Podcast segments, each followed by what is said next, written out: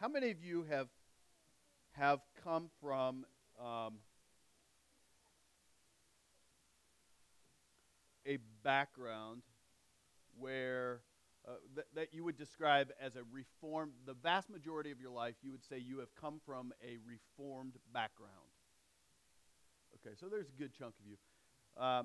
This morning, what we are going to be talking about specifically in Exodus chapter 12, 1 through 13, is the Lord's Supper, as we see it in the Passover. For me, in walking through all this stuff this past week in preparation, this has been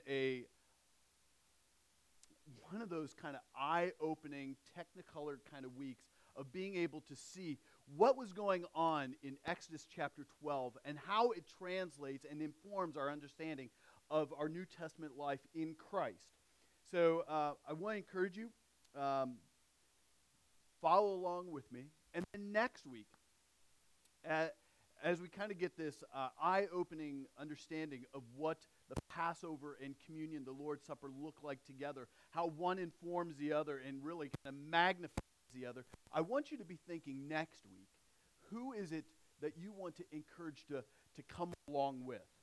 We should be a community of bringers and takers, saying, hey, come, I have got the best news out there. It should start in your own family's life, your own personal conversations, but this is the family of God. What better place to show people what it looks like to be part of the family than to bring them to the family? So I want to encourage you, next week it is really going to take it to another level of richness, of power. So I really want to encourage, who is it that you would bring along next week for this message? But for now, Exodus chapter 12, 1 through 13. The Lord said to Moses and Aaron in the land of Egypt, "This month shall be for you the beginning of months. It is to be the first month of the year for you. Tell all the congregation of Israel that on the 10th day of this month, every man shall take a lamb according to their fathers' houses, a lamb for a household.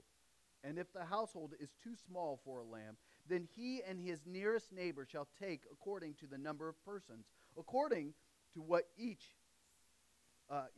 can eat, you shall take. Make your count for the lamb. Your lamb shall be without blemish, a male a year old. You may take it from the sheep or from the goats, and you shall keep it until the 14th day of the month, when the whole assembly of the congregation of Israel shall kill their lambs at twilight. Then they shall take some of the blood and put it on the two doorposts and the lintels of the house in which they eat it. They shall eat the flesh that night, roasted on the fire. With unleavened bread and bitter herbs they shall eat it. Do not eat any of it raw or boiled in water, but roasted, its head with its legs and parts, and you shall let none of it remain until the morning.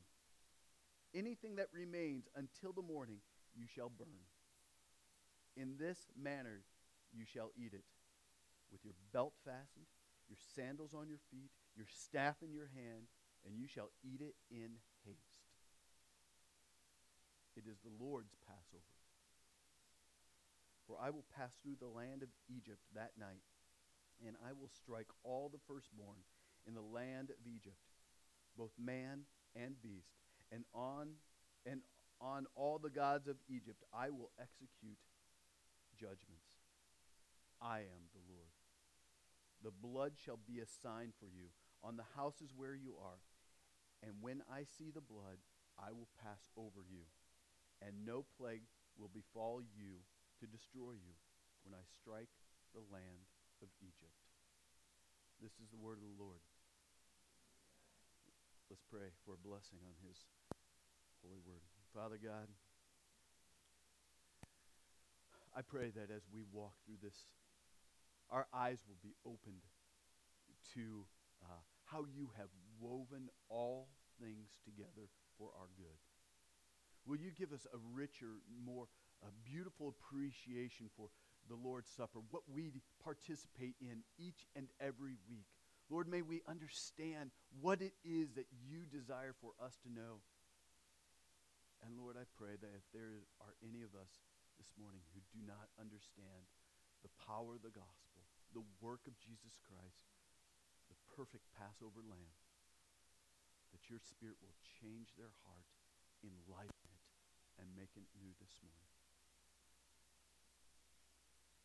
Use your words this morning, Lord, to change our hearts by the power of the Spirit. And we pray this in Jesus' name. And all God's people said, amen. So the purpose of a memorial is twofold. When I say the word memorial, I want you to think about the 9/11 memorial. What happened on that September day? I remember exactly where I was. I don't know if many of you remember where you are, where those planes hit the World Trade Center. I remember exactly where I was. And I remember having a classroom of fifth graders. And the fear that was in my heart, along with the fear that was in their heart as they started hearing. And then all the phone calls that started coming in from parents of the fear that they had that the same thing might be happening here in Chicagoland. You never know. Are the terrorists going to be executing some kind of terrible judgment on Chicago as well? Are they going to feel that? And the fear that went through our hearts. That's a memorial.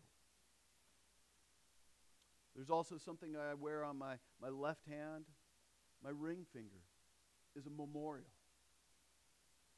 It serves a purpose for all who see it, including myself, on a daily basis. It's a reminder that on one day, I stood before God, family and friends, with my wife, soon-to-be wife, and made a vow. And from that point forward, my whole life changed. But there's a memorial on my hand, a constant reminder. The purpose of memorials are twofold. The first is designed to mark a very important moment that took place in time and history. There are some events in life, whether personal, national, or global, that instantly change everything. 9/11, our lives were totally changed. And we remember that day still in our hearts and in our memories of what took place, and it changed everything.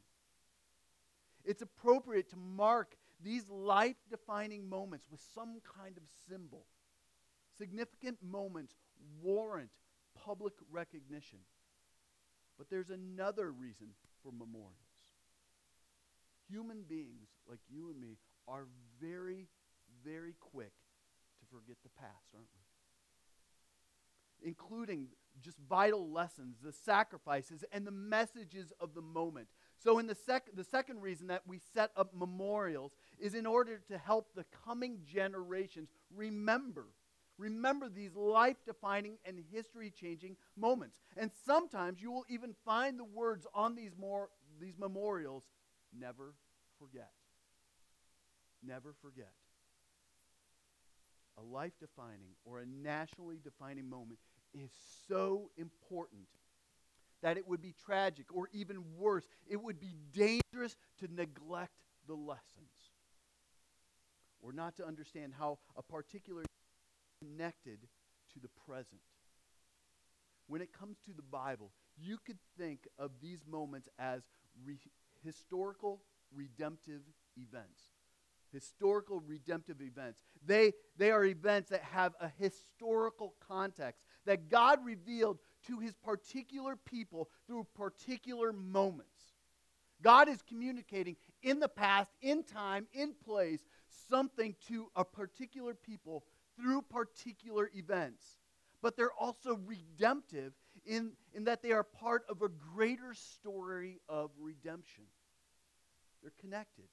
And these events reveal God's plan and shape our understanding of the gospel. Today, in our walk through these 13 verses, we come to what is probably one of the most significant moments in Israel's history, and what has one of the most clear parallels in the New Testament. Throughout our journey of the Old Testament, in this book, we have observed fundamental ideas that help shape our understanding of the New Testament, right? But chapter 12 will likely be the greatest and one of the most obvious. God's deliverance of his people by passing over them due to the blood that was on their door, due to the blood of a lamb, is a defining moment for the people of God. But it will also be one of the most obvious foreshadowing of what will happen in the New Testament, right? With the death of Jesus Christ. It's a beautiful picture that needs to be remembered of what took place to these particular people. But there's a redemptive piece that takes place in the New Testament that is far more powerful, far more beautiful, and far more explosive for us when we understand it. The memorial meal connected with this event will be the meal that Jesus will celebrate with his disciples just before he dies. And the Passover meal will become what we know as the Lord's Supper or communion. Both the Lord's Supper and the Passover are memorials, although the Lord's Supper is far more than just a memorial. Hear me say that. But my focus this morning is going to be on the memorial aspect of the Lord's Supper. As Reformed folk, we believe that the Lord's Supper is a God-given way for us to actually experience in and participate in a true, real, spiritual eating of the glorified Christ, with the result of an increased spiritual joy, strength, and growth in the likeness of Christ. When we come together, it's not just, oh, do you remember when Jesus died? Or, it's more than that. Christ is feeding us, and we are consuming him in a way that is real and that will only increase in joy and strength in Christ. We're not taking a Catholic view where we are saying, man, you are literally eating the body of Christ, that it changes. We're not saying, taking the Lutheran view of consubstantiation, which says that Christ is in, above, and around the elements. But what we are saying is when we, as Reformed folk, come together and we enjoy the Lord's Supper, Christ's presence is feeding us. We are enjoying him. But this morning we are going to focus specifically in on the Lord's Supper and Passover as memorials. It's a memorial in which we remember by reenactment. Both celebrations are designed to take us into life-changing moments of God's deliverance. In Exodus, the moment involved a lamb. In the New Testament, it involved the Son of God, who is known as the Lamb of God. What I would like you to do today is to invite you into Exodus and see the roots of what we celebrate when we participate in the Lord's Supper. And by looking specifically at the Passover, I think we can gain a better understanding, a better appreciation, a better love for what we celebrate in the Lord's Supper. So chapter 12 is loaded. In these 13 verses, it is loaded with redemptive characteristics regarding the Passover, which will have a direct connection to the Lord's Supper in the New Testament. So here's 10 in 13 verses. First of all, it was a life-defining event. Verses 1 and 2 identify that the Passover and the Feast of the Unleavened Bread, which we'll come to next week, was the most important celebration for the people of Israel to be observed for the entire year. It was the most important thing. In fact, it was so important that God instructed Israel to begin their new calendar year with what? The Passover, right? It was to be started. Everything changed from Exodus, from the Passover. Your year shall start with this. From that moment on, they would start each year remembering and reenacting this moment. Exodus and Passover were in some sorts a rebirth of God's people. From this moment on, they would be known as the people whom God had delivered. And this deliverance was foundational to their relationship with God. It was the basis for everything else. They are now the people of God. In the preamble to the Ten Commandments, it starts with this: I am the Lord your God, who brought you out of Egypt, out of the house of slavery. This is defining my relationship. Everything about the future would be marked by this moment when God passed over them. Everything. Therefore, it is important that they never forget what God has done for them.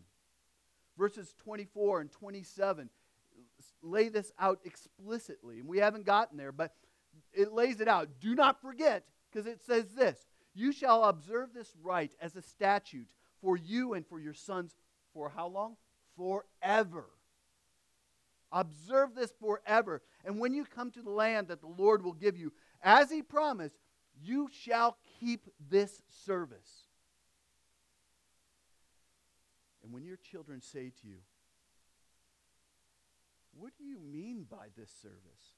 You shall say, it is the sacrifice of the Lord's Passover.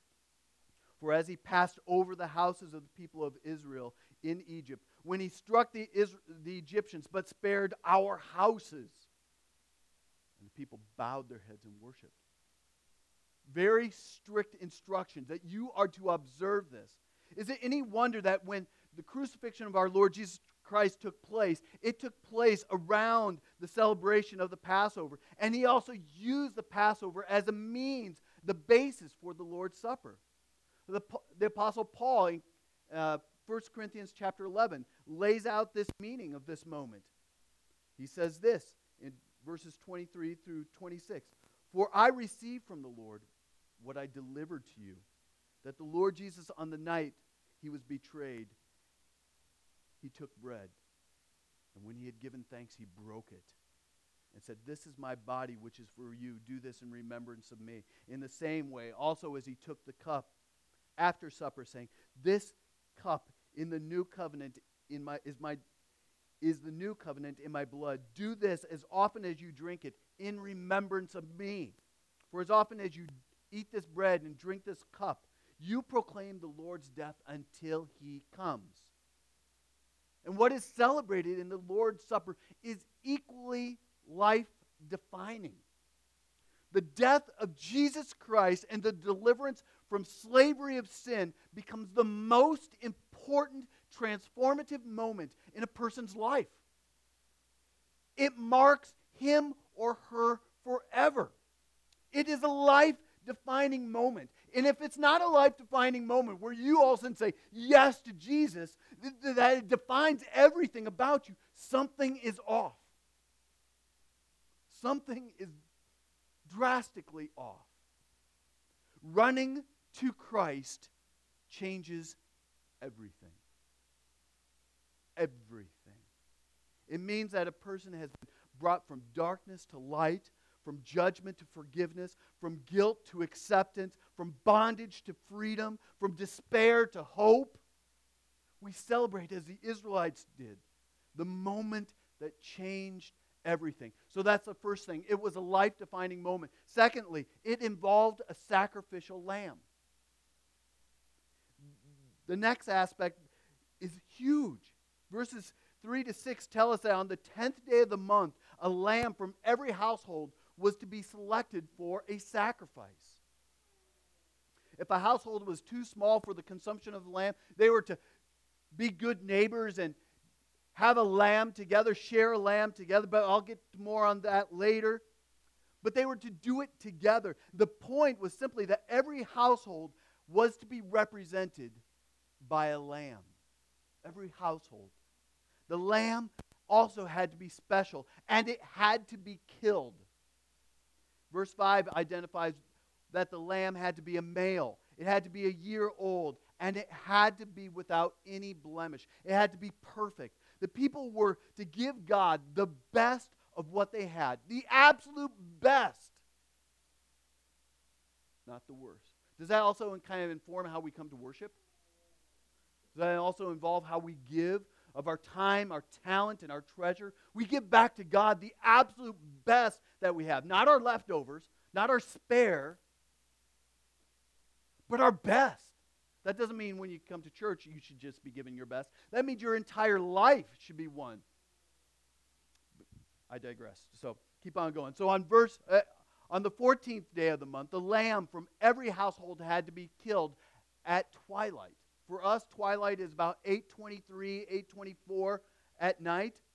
So can you imagine that lamb, a lamb from every household had to be killed at twilight, at the same time. And we're going to see in a moment that this lamb will become the central figure and the symbol for the Passover meal. Its sacrifice meant deliverance and protection from judgment. Protection. For the rest of Israel's history, the idea of deliverance through a lamb was going to be a central aspect of their understanding of God and atonement, covering over. Eventually, a lamb would be sacrificed every morning and every evening at the tabernacle worship. So it's very significant that Jesus is connected to this sacrifice. Consider the following. John the Baptist said this when he saw Jesus coming for his baptism. He said, "Behold, the Lamb of God who takes away the sin of the world," from John 1. Or Peter said that we are, from Peter 1, 1 Peter 1, that we are redeemed with the precious blood of Christ, like that of a lamb without spot or blemish.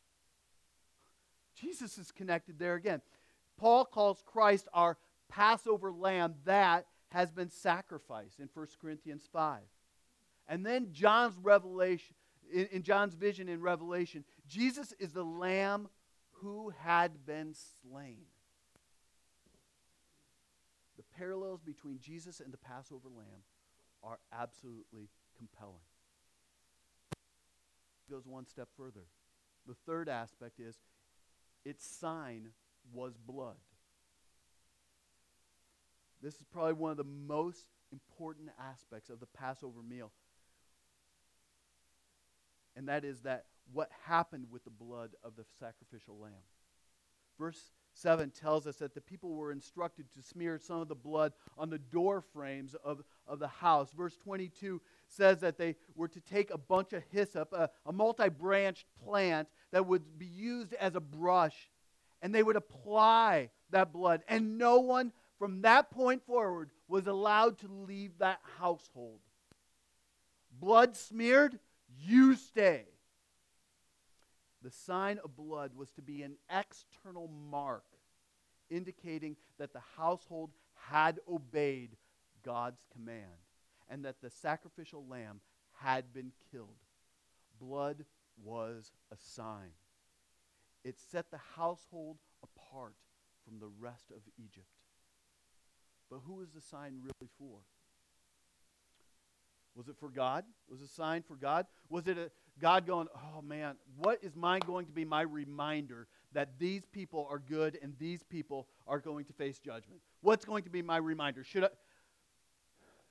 Too many post-it notes, do I put post-it notes on each one? No, God did not need the sign of blood. He knew the hearts of his people. Ultimately, the sign of blood was really for the Israelites. It was designed to make a connection for them between their own lives and the blood of another. They needed the connection, the reminder to say, my sin, my life, and the blood of another. They were marked not only by the Passover, God passing over, but they were also marked by the blood. Again, the parallels to the New Testament and the Lord's Supper are obvious. In Luke chapter 22, verse 20, these words of Jesus as he celebrated the Passover are this: "This cup was poured out for you in the new covenant in my blood." Blood. And as we celebrate in the Lord's table, what we celebrate is the redemption through his blood. In him we have redemption through his blood, the forgiveness of our trespasses, according to the riches of his grace. That's in Ephesians 1. We have redemption through his blood. Blood marks the people of God, both in Exodus and in the New Testament. Fourthly, it was observed together. Observed together. Verse 6 makes a statement that you might quickly overlook. It says, "When the whole assembly of the congregation shall kill their lambs at twilight." The whole assembly was to do it all at one time. It might seem very obvious, but it's worth noting that although this celebration was something that happened in individual homes, it was also a communal activity. It was something that everybody did together. The kind of sacrifice, the day of the sacrifice, and even the time were clearly defined because the Passover was designed to be a corporate event. It was a memorial that was to be observed together. That's why we don't say, just go home and observe the Lord's Supper by yourself. It is meant to be done together. That's why we baptize together. We baptize children. We baptize new believers together because it is to be a corporate event for the whole family. We are not individualized. We don't take an American view of, hey, this is just for you. You go do whatever you want to. It is a corporate event that we do together. We are the body of Christ, and we are not separated. It marks out the people of God as much as saved individuals and families. It marks us out together. It's important to note because there are some clear elements of this in the New Testament regarding the Lord's Supper. Paul gave some instructions in 1 Corinthians 11, in large part because they were misusing, they were abusing, they were not conducting themselves in a considerate manner towards other people. They were approaching the Lord's table with no regard for the connection between one another. Their self-focus was apparent, even in the way that they celebrated such a glorious event. The Lord's table, like Passover, is designed to be a corporate event. It is an event that unites us under the banner of the Lamb who was slain for us. Both events were meant to be observed together in community. Fifthly, it was personal. An interesting aspect and an instructing aspect of this event is that the sacrificial lamb was not only killed, but the less talked about part is not only was it killed, it was completely eaten or consumed, right? Completely. Verse 8 gives this instruction. They shall eat the flesh that night, roasted on fire, with unleavened bread and bitter herbs they shall eat it. We don't have the time today to fully unpack the significance of the unleavened bread. We'll cover that more in chapter 13. But what I do want to do is highlight the significance of the combination of both a sacrifice and a meal into the same event. The lamb was used to cover the household in blood, but it also became food for each and every individual in that household. The lamb was sacrificed, but it was also personal, very personal. Every person in that home ate of the lamb. They consumed it. And in that way, the Passover was very personal. One did not sit by and just watch the sacrifice from a distance or merely just passively observe it. This sacrifice was intimate, close, personal. Understanding this will help you make sense of what seems to be an obscure, strange statement by Jesus when he says this in John 6:53. So Jesus said to them, "Truly, truly, I say to you, unless you eat the flesh of the Son of Man and drink of his blood, you have no life in you." So Jesus is saying, I am that sacrificial lamb. And you need to consume me. Everything about me, all my words, all my actions, all who I am, consume me. Because if you do not personally consume me, apart from me, you have absolutely no life. When you understand that Jesus is referring to the personal nature of the Passover and that he is connecting himself to this great redemptive event, his statement makes absolute perfect sense. But I want to be clear. It is the elements of the Passover or the Lord's Supper that were created, that create salvation, right? When you eat the bread and drink the cup, they do not create salvation in any way.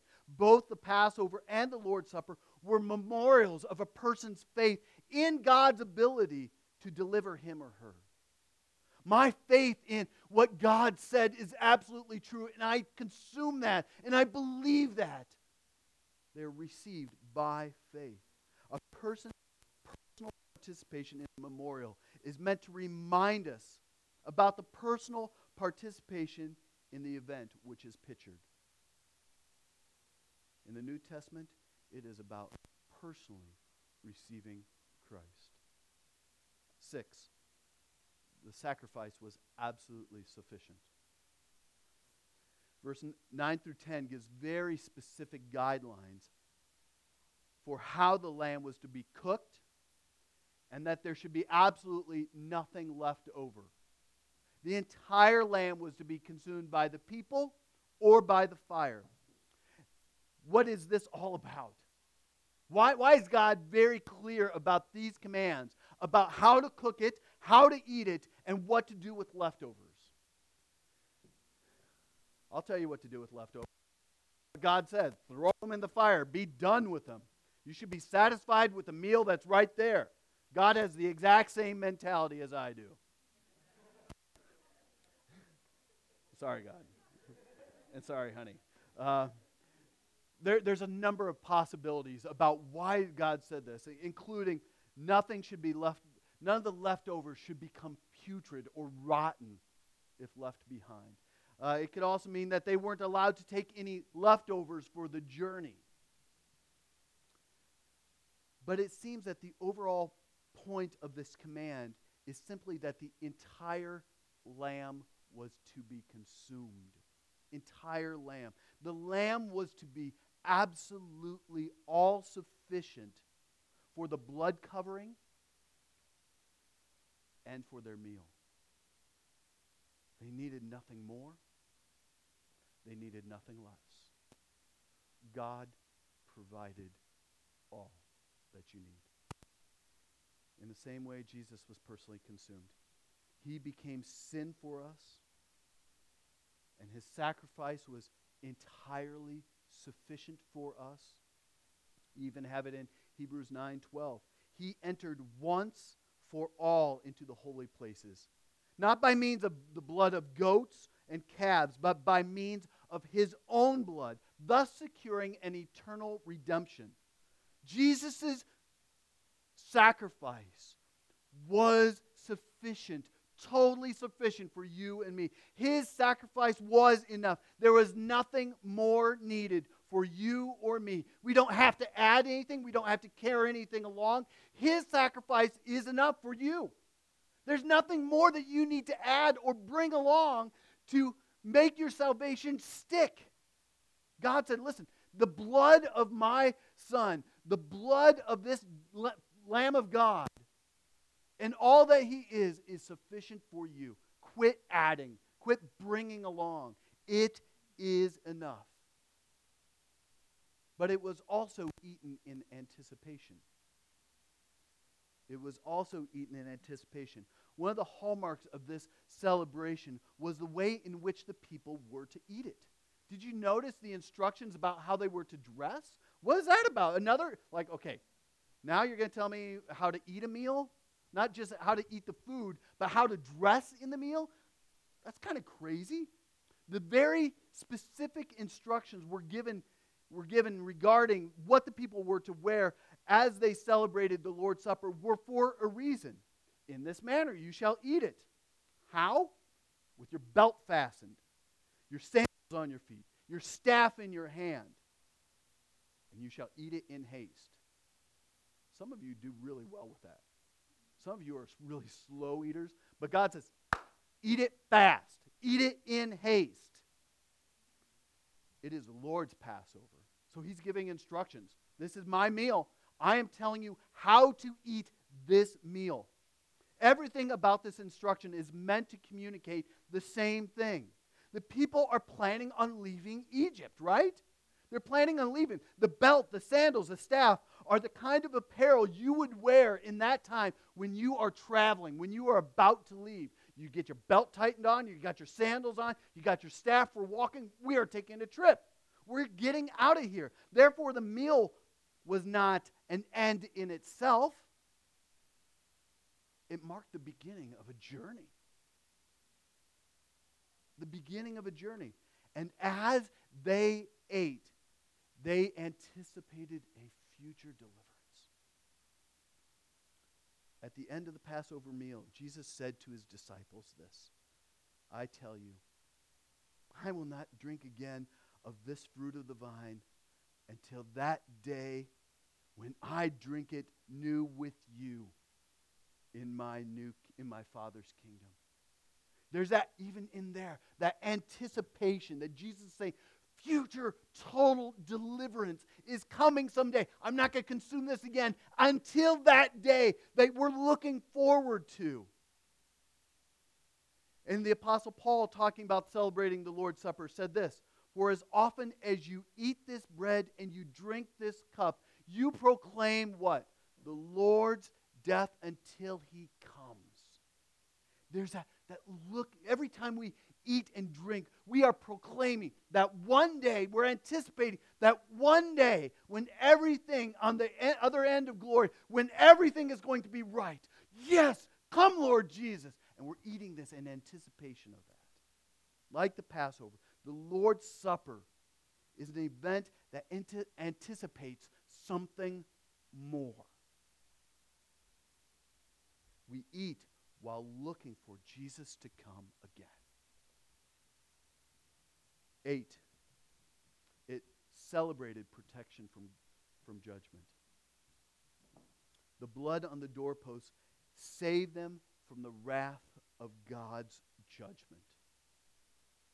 The blood gave them safety, and it gave them deliverance. They were spared by blood. We don't like talking about blood much, do we? Some of us get queasy about it, just even the thought of this. Okay, you want me to personally kill this lamb, and you want me to put it on a spit, you want me to eat the whole thing, and then you want me to also smear it on the doorpost. Nasty. But this is clear. The blood gave them protection. It spared them from God's wrath. Verses 12 through 13 was very ominous, and a bit frightening if you listen to how it's worded. For I will pass through the land of Egypt that night, and I will strike all firstborn in the land of Egypt, both man and beast, and on the gods of Egypt I will execute my judgments. I am the Lord. The blood shall be a sign for you on the houses where you are. And when I see the blood, I will pass over you. No plague will befall you to destroy you when I strike the land of Egypt. God was coming in judgment. This is it. And the only protection from the final plague, the death of the firstborn, was the faith-applied blood on the doorposts. The sacrificial blood of the Lamb became the means by which they were saved from God's judgment. Without the blood, they would not be spared. The Passover celebrated this protection through blood. The Lord's Supper celebrates another protection from judgment. The cup celebrates the shedding of Christ's blood, and it so that we can be made right with God and spared from our future sins and our current sins and the judgment of sins. We celebrate Christ's blood. Romans 5:9 captures the essence of this truth beautifully. Since, therefore, we have now been justified by his blood, much more shall we be saved by him from the wrath of God. Exodus invites you to see Jesus as the firstborn Son and the Lamb of God, who can cause the judgment of God to pass over you. The invitation is to run inside the blood-covered house, which is Christ, for forgiveness. Christ saves us from judgment. Number 9, it became a memorial for future generations. Remember reason number 1 for having memorials in the first place? It is to be sure that people in future generations do not forget what has been done. I love the fact that every week we come forward and we've got kids watching. Why can't I take this? Mom, why can't I do this? Dad, why can't I just have some bread and have some juice? That's all it is, bread and juice. No. It's a memorial that is set in place. It is to be sure that the people in the future generations don't forget, that our kids don't forget, that they know about what God has done. Such a life-defining moment warrants protection from future neglect and forgetfulness. In verse 14, we see that the Passover was to be a memorial day throughout your generations as a statute forever. Verses 24 through 27, it is anticipated that future generations will ask about this. They're going to ask, what do you mean by this service? And are you able to give a good answer? Every time that we come forward and receive the body of Christ broken for you, thanks be to God, the blood of Christ poured out for you, amen. Can you explain to your children why we do what we do? Here, especially when they came to the promised land, this memorial will remind them of how they came to this land of such rich blessing. It will remind them about what really defines them. When Jesus celebrated the Lord's Supper, he had 6 important words that are often etched into communion tables. Those words are, do this in remembrance of me. I remember that. It's at Calvary Christian Reformed Church, kind of this color wood, great big, huge communion table would be set up about quarterly. And it had etched into it in this kind of Gothic script, do this in remembrance of me. I don't know if many of you remember those kind of things, those visible signs. But we do this in remembrance of me. We celebrate the Lord's Supper because, like Israel, we can forget. It's not that we forget totally, right? But we can easily develop a mindset that doesn't place the right value on what should be the most defining moment in our life. We do this in remembrance of what Christ has done for us. We remember again what defines us. The blood that was shed. Therefore, God's wrath was passed over us. Thanks be to God. Jesus, I love you. Thank you for doing this. We do this in remembrance. Therefore, it is good for us to to remember by reenactment. But here's the last one. It was filled with faith. The final characteristic of this memorial is the role of faith in it. Verses 28 through 29 tell us that when they heard Moses' instructions, the people bowed their heads and worshiped. This is one of the most odd pieces for me. These people had gone through 430 years of slavery. And then just immense persecution, genocide.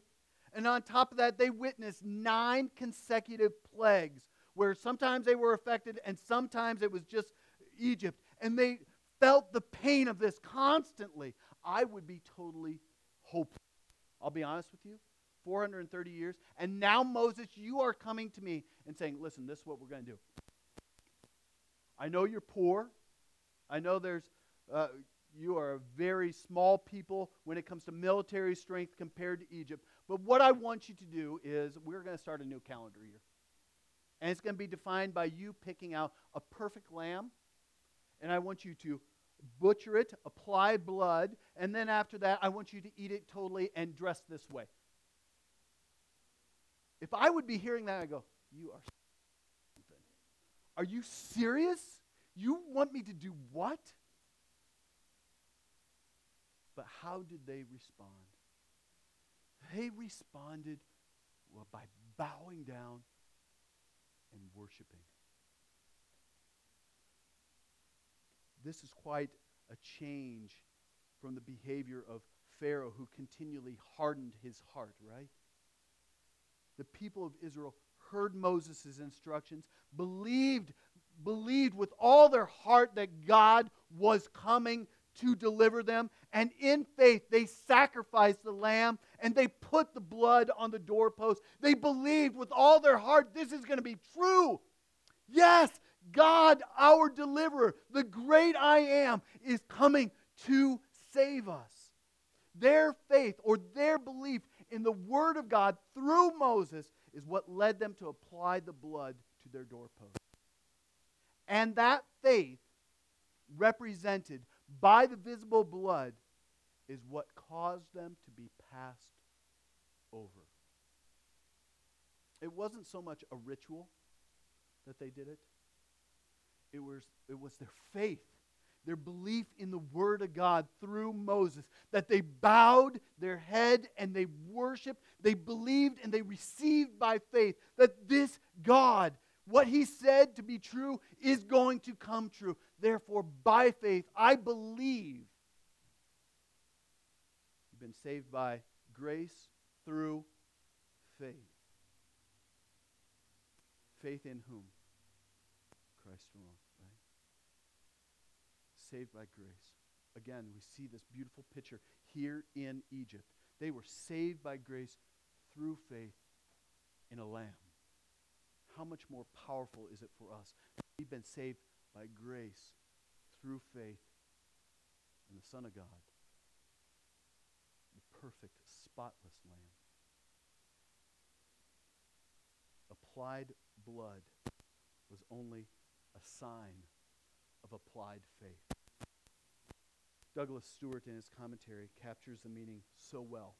He says this: the blood on the doorpost showed acceptance of God's plan for rescue and trust in his word. After all, the sight of dry blood by itself had no power to deter death. It was only as the dry blood painted on the top and the sides of the door was a testimony to the faith of the inhabitants in Yahweh that it had its efficacy. Thus, when I see the blood, I will pass over you. In other words, I will spare all those who show they have placed faith in blood was just a symbol, but it was a dynamic symbol, identifying something beyond itself. So also, in the same way, the Lord's Supper is merely symbols. There's nothing supernatural about the bread or the juice. I don't have to sing a special song in the key of C, making the bread become the body of Christ, or do anything special with the cup that makes it become the blood of Christ. There's nothing special about them. They merely represent something powerful and transforming. They serve as a memorial of what it means to place one's faith in the finished work of Jesus Christ, who offered up physically, "This is my body for you," and redemptively, "This is the blood of the new covenant." And faith is still involved in this meal together as well. It is not the kind of faith that trusts in the elements as means of salvation, but the kind of faith that trusts the Savior that it represents. The Lord invites us to remember, to reenact, and reflect as the Passover did for Israel.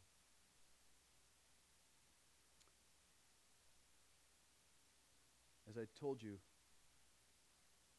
as I studied this, I kind of became a little overwhelmed. I don't know where you're at with it, but the parallels between Exodus and the New Testament are overwhelming for me, between the Passover and the Lord's table. Memorials like this are designed to help us think beyond ourselves. And with that in mind, I'm going to ask you some questions that I really want you to consider. Think about this. 1, and be honest. Has your life been marked forever? Has your life been marked forever by putting your faith in the atonement offered through Jesus Christ? Are you safe from the deserved judgment of the holy God? 2, if you truly have received Christ, are you really defined by this redemptive moment of being in Christ? Are you really defined by that? Or is it just a really great Sunday morning activity that you take part in? And this particular morning, out of the 7 days of the week, this day I am defined as a Christian because I sit in a congregation of other Christians. Or are you so defined by your faith moment that every moment of your life, every moment of your work life, every moment of your marriage, every moment of your raising kids, every moment of your checkbook, every moment of how you perceive yourself in this world is defined by being in Christ? Is that true for you? Does the gospel, the good news of Jesus Christ, affect your understanding of who you are?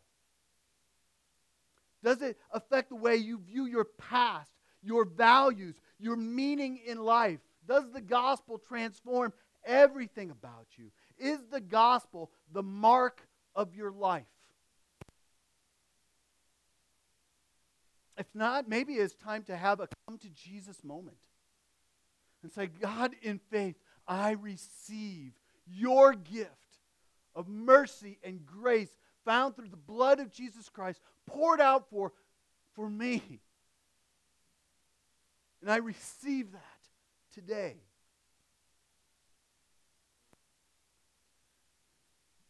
Thirdly, do you need to be reminded in your promised land, your state of salvation, do you need to be reminded whom you really are and where you came from, where you came? Do you need to take a few minutes this morning and reflect on where you'd be today without the shed blood of Jesus Christ? Do you need to remember that? Fourthly, if you knew danger was coming, what would be your posture for people who didn't know?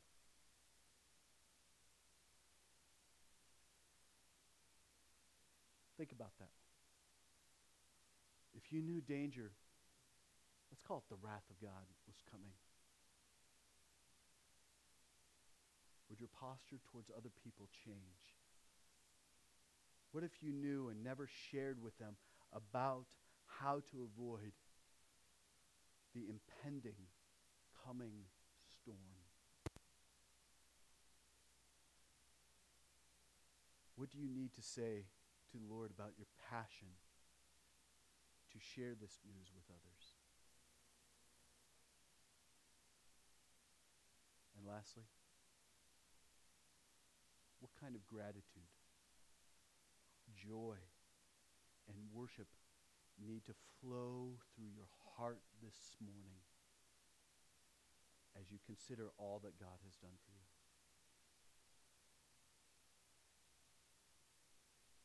You are standing in grace. If you are in Christ, you are standing in grace. You have been passed over.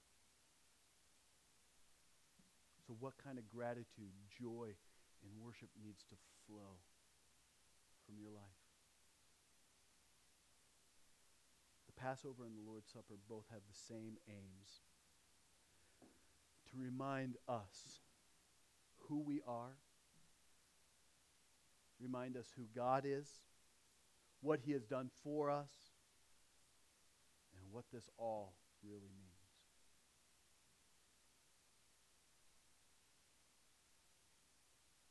So we're going to hear those words. Do this in remembrance of me. We are given some very clear instructions about how we are to come. That's why every week I fence the table and say, if you are not a believer in Jesus Christ, if you have not had the faith-applied blood of Christ put upon you, if you have not received His gift of forgiveness and grace, you have not believed it, please do not come. 1 Corinthians 11, Paul also gave very stern warnings about how we come together. So if there is conflict, if there is backbiting, if there is pain, if there is discord in the body of Christ, it is to be made right, and we are to seek reconciliation. Because if we do not, we're profaning what we believe in and what we say to be true. So maybe, I have done this way in the past, if some of you need to get up, go out, turn on your cell phone again because it should be off. Go outside and make a phone call. Hey, this is Paul. I need to be honest with you. I need your forgiveness. I've talked about you this way. I've treated you this way. I need to be right. I need to believe the gospel again, that we are to be ministers of reconciliation because I have been reconciled with God. Will you forgive me? And I'm going to tell you, we are all, in some way, unworthy recipients, aren't we? There's not one of us that is perfect or right. So I need you to examine your lives. But I need you also to come forward. And I need you to respond. Respond because grace has been given to you. So let's pray. Spend some moments in silent prayer. And then we will say those words together from 1 Corinthians chapter 11 together. Let's pray. Father God,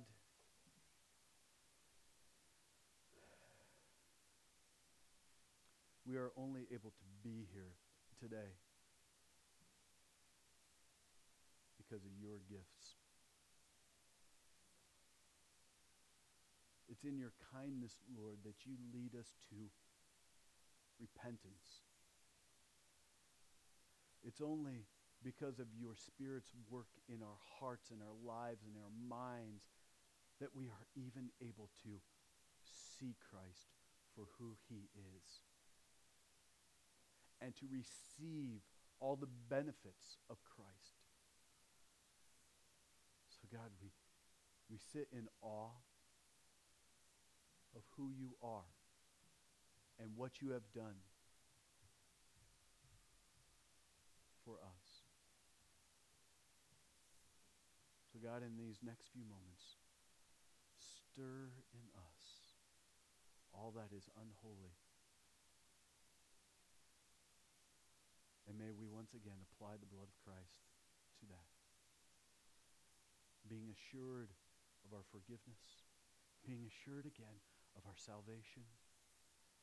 And then, God, may we come with ready hearts, filled with joy, filled with worship, ready to respond again to Jesus Christ. Lord, here's my life. Take my life and let it be consecrated, Lord, to thee. Take my moments and my days. Let them flow in ceaseless praise.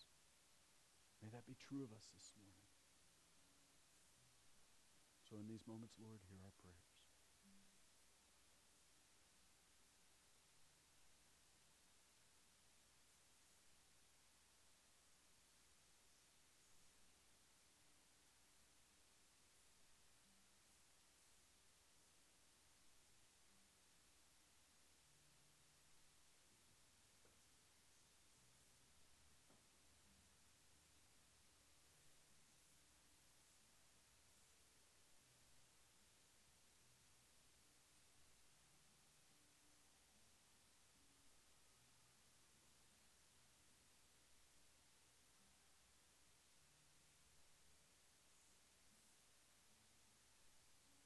Father God, we thank you for your constant reminders of your grace. We thank you for the Word of God and these redemptive historical moments that point us to its fulfillment in Jesus Christ, where we can rest safely in the blood-covered house that is called Christ. So God, this morning, may we run to you for every need that we have. God, may we run to you, anticipating that future day where there's no more sorrow, no more pain, no more death, no more sin, no more suffering, because we are standing, being made right in your presence. Pray this in Jesus' name. Amen. Let's say these words